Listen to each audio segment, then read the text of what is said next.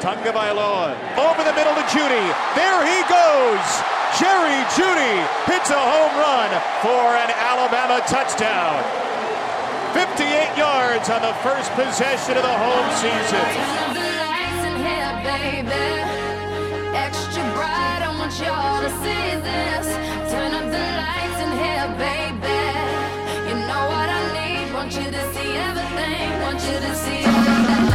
Hey guys, and welcome back. It's been a while, but this is the first episode of Draft Daily. I'm here, as always, your host, Eliot Crist. I'm, i missed you guys. I'm really excited to be back and kind of, we're going to try to run through probably the top 36 dynasty assets going into the uh, NFL draft April 23rd. Thank God we still have that sporting event. I'm bringing on an absolute superstar guest, Mike Tagliere, Fantasy Pros. Mike, how are we doing today? I am doing fantastic. Uh, as you mentioned, I'm glad that the NFL draft's staying on. And, you know, it, before free agency started, I think a lot of people worried about, you know, how, how the public would take it in terms of like, you know, are you not being sensitive enough? But I think it's also, it provided people with an escape for a few days, you know, especially with all the Tom Brady drama. So hopefully the NFL draft can do the same. Yeah. Uh, the NFL free agent frenzy was much appreciated by me. Um, mm-hmm. it, it, was a nice distraction from everything that's going on, and hopefully this podcast can do the same. So, Jerry Jeudy, six foot one, 193 pounds, uh, college dominator, 25.1 percentile, college yards per route run, 17, uh, 81st percentile, breakout age, 82nd percentile. He had what 1,300 yards his sophomore year and 14 touchdowns, and last year he had 1,163 yards and 10 touchdowns. Um, let's talk about his strengths because this is probably going to be the longest part of this podcast. But mm. talk to me about what stands out to you, what you like about Jerry Jeudy. The one thing that I, I, believe translated translates at every single level, no, matter be college, pro, you don't have to worry about it, is route running. And it was the same reason. It's funny because the last time I talked to you on the show, we actually talked about Calvin Ridley, uh, a guy that had just come out of a bad combine in terms of what people expected out of him, and they they knocked him down their board. And I said it was crazy because you know when you're a natural route runner and you can create separation, you're going to become a favorite of your quarterback. And uh, I mean Calvin Ridley's done that. Even even playing alongside Julio Jones, he's still going to approach probably he'll probably exceed 100 targets this year for Matt Ryan just because he does create that separation. Jerry Jeudy creates separation at every single level of the field. And it's not like you could do anything as a defensive back either because if you're going to come up and play press, he he can beat press with quickness and he makes defenders look silly when they do it. But then if you play off coverage, he could put his foot in the ground, turn around, and he's got 5 yards of separation.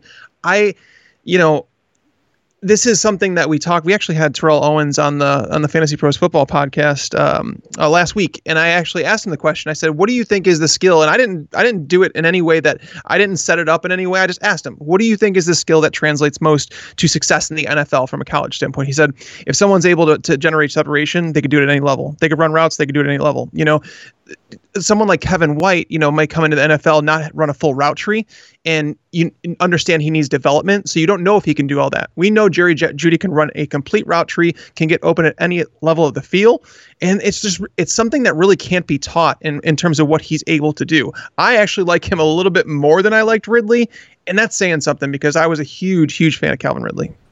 Yeah, um, spoiler alert, he's going to, my player comp for him is a better version of Calvin Ridley. So I think we're kind of hand in hand on this one, but his route running is absolutely phenomenal. I agree with Terrell Owens. I mean, who am I compared to Terrell Owens? But that's one of the things that I've always seen is that separation is such a major key. You see him kind of win in the slot off the, off the line of scrimmage. On the line of scrimmage, he can struggle a little bit if you get your hands on him because he's a little undersized. But if you miss getting your hands on him, you know, good night. Mm-hmm. His start stop ability is phenomenal. His run after catch, like he's not going to break tackles, but he will make people miss. Um, I think last year a tweet blew up that said he doesn't stop on a dime, he stops on a nickel. Like his start stop ability, his first step, and kind of getting to his full speed, and he's what a four four five guy on tape, he looks a little bit faster than that. You know, his route running is going to mean that he's always open. Um, I think he's got solid hands. Not they're not elite. I think he mm-hmm. tracks the ball over his shoulder very well. Sometimes he struggles with concentration drops, especially that LSU game was not one of his best. But you also saw, you know, the highlight reel upside of him. Um, but I think at the end of the day, his separation is is his calling card. And when you can separate and you get open, the way these NFL quarterbacks can make throws, I mean, one two yards of separation is is as open as you're going to get in the NFL, and I think Ridley's got the opportunity to be have three steps of separation. That's how good of a route runner he is.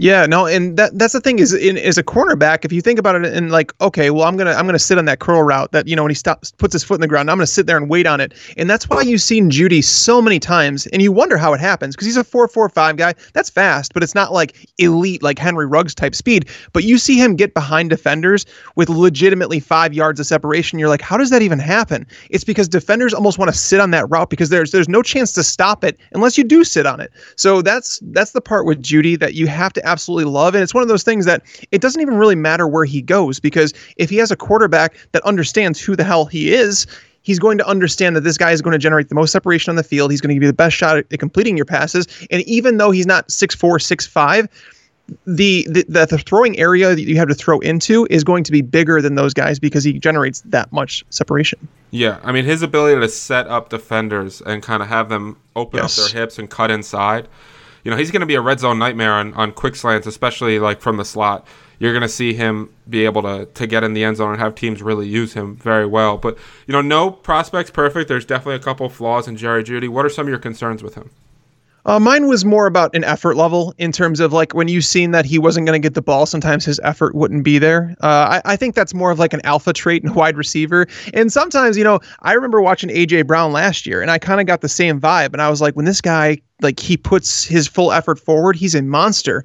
And I, I feel the same way about Jeudy. There's there's some inconsistency in his effort level. Uh, you already mentioned his hands. Uh, his hands I mean, he lets it come into his body a little bit more than he probably should. Uh, against LSU, he did definitely he didn't have a great game, but I believe drops in the NFL are extremely overrated. Uh, people continue to tell me about drops with Amari Cooper in Oakland, and I said, well, you, you know, when you're not getting consistent targets, it's a little bit more difficult um, to generate. You know, I'm not saying that he's elite he has elite hands by any means, but I always thought that it was overrated because if you go and look at the league leaders every single year in the drops department, you're going to see guys.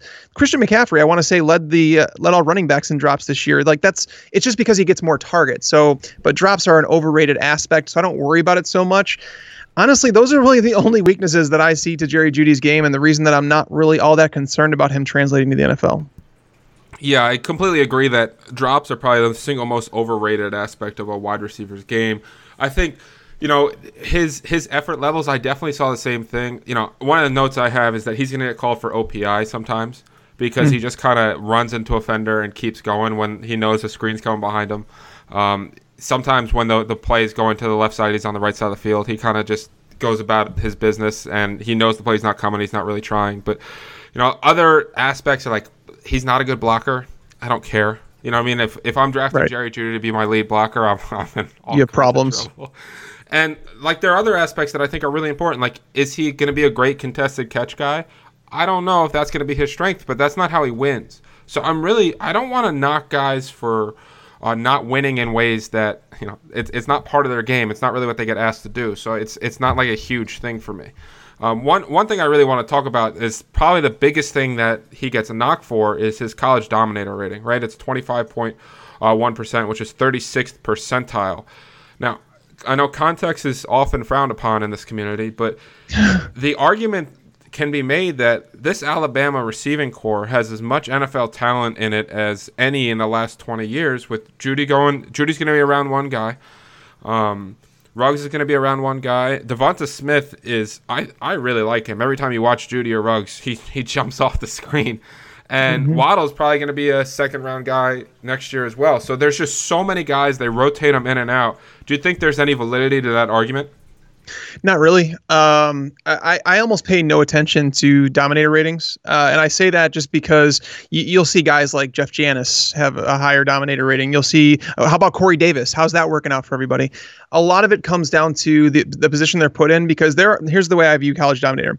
There there are players who are difference makers, and then there's other players that rely on situations. I don't think that there's much of an in between, uh, where opportunity is everything in the NFL today, and then and then you know there's difference makers like Jerry Jeudy. Jerry Jeudy is a an absolute difference maker. And it brings me back to the question, you know, last year at Ole Miss, you know, we everybody talked about um, DK Metcalf, you know, AJ Brown, and these guys like, why didn't DK Metcalf produce more? I'm like, well, did you realize this, the talent that surrounded him? Even DaMarkus Lodge got some targets there, but it, it's like when you have this many wide receivers in a group and, and, and, as, and as talented as Alabama, I don't know if I've ever seen in terms of my scouting, I've never seen a, a uh, four wide receivers that are going to be first, maybe second round picks at the worst uh, on the same team. People talk about Tua.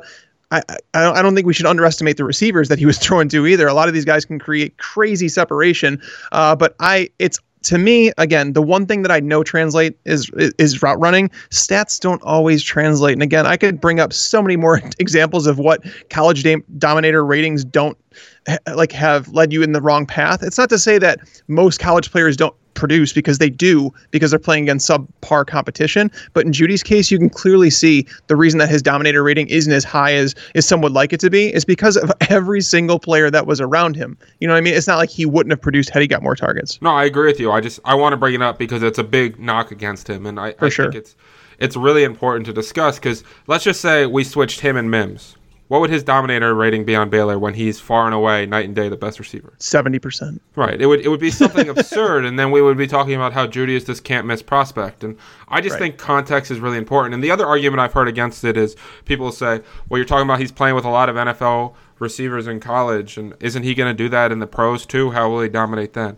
I I don't really know where to begin picking apart that argument, but I'll I'll just kind of do it real simply because this is a quick podcast. Um, of course, he's going to play with all NFL players in in the NFL. Um, in college, the other guys aren't playing with any NFL players, so it's it's just the level of talent. And if there's more talented guys, they're going to spread the ball around more. This has been a history of Alabama guys kind of having the ball spread around. So I don't think that's a very good argument either. Yeah, I mean, even it, so. Let's pretend for a second that Jerry Jeudy went to the Falcons right now, and he's playing alongside Julio Jones and Calvin Ridley. Of course, he's not going to see as many targets because those guys are going to demand targets in their own right. Now, if he goes to the Raiders, he's going to see targets. You know what I mean? So it's almost like, yes, he is going to be playing alongside NFL receivers, but he's also going to be playing along a lot of guys that were drafted maybe on day three of the draft. You know, not not first round talent like he was doing at Alabama. Yeah, there's a difference between playing with Hunter Renfrow and Julio Jones. No disrespect. Yeah. um, all right, so that's actually a really good transition right there. What do you think is the perfect landing spot for Jerry Jeudy?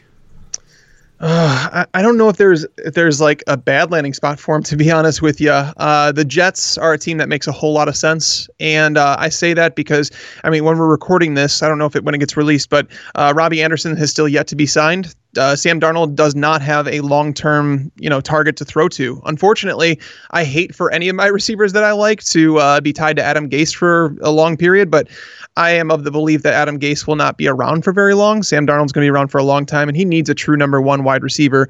Uh, if for whatever reason he falls past the Jets, the Raiders are a team that should jump in. Even though Jerry Jeudy can play all over the field, that part kind of sucks just because they do have Hunter Renfrow, who's kind of limited to that role, uh, which means that Jeudy would be delegated to almost perimeter only, which kind of sucks. Um, but I mean, it is what it is. We want to see targets, and if he were to go to the Raiders, the targets would absolutely be there for him. Um, so yeah, I'm gonna, uh, but I, I I'm gonna guess that he's off the board by the time the Raiders pick. I, I think the Jets are as far as he should go. Yeah, I mean, listen, as a Jets fan, I would love to have an exciting player there. It's been, oh, I don't know, a lifetime since we've had one of those. But, um, and the great thing is, if you are a dynasty player, you just don't buy him his rookie year.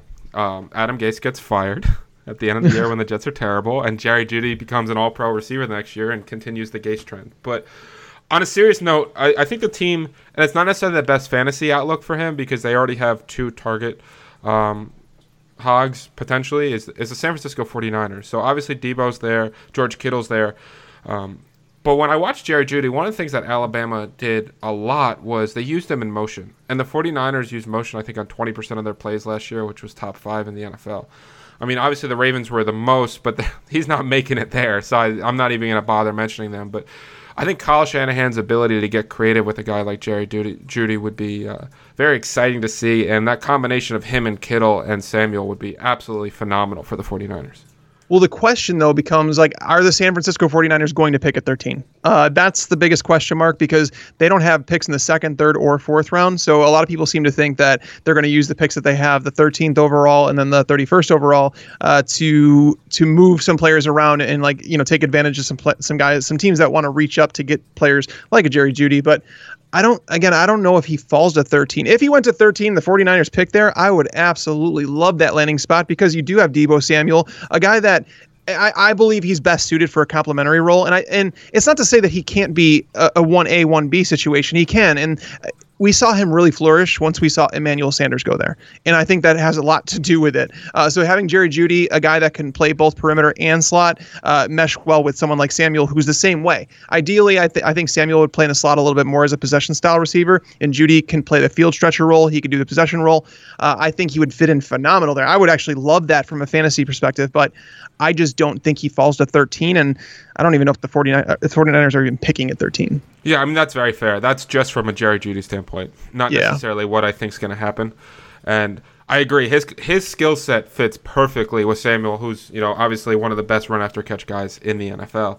So Mm-hmm. last question before uh, I let you go is, who does he remind you of?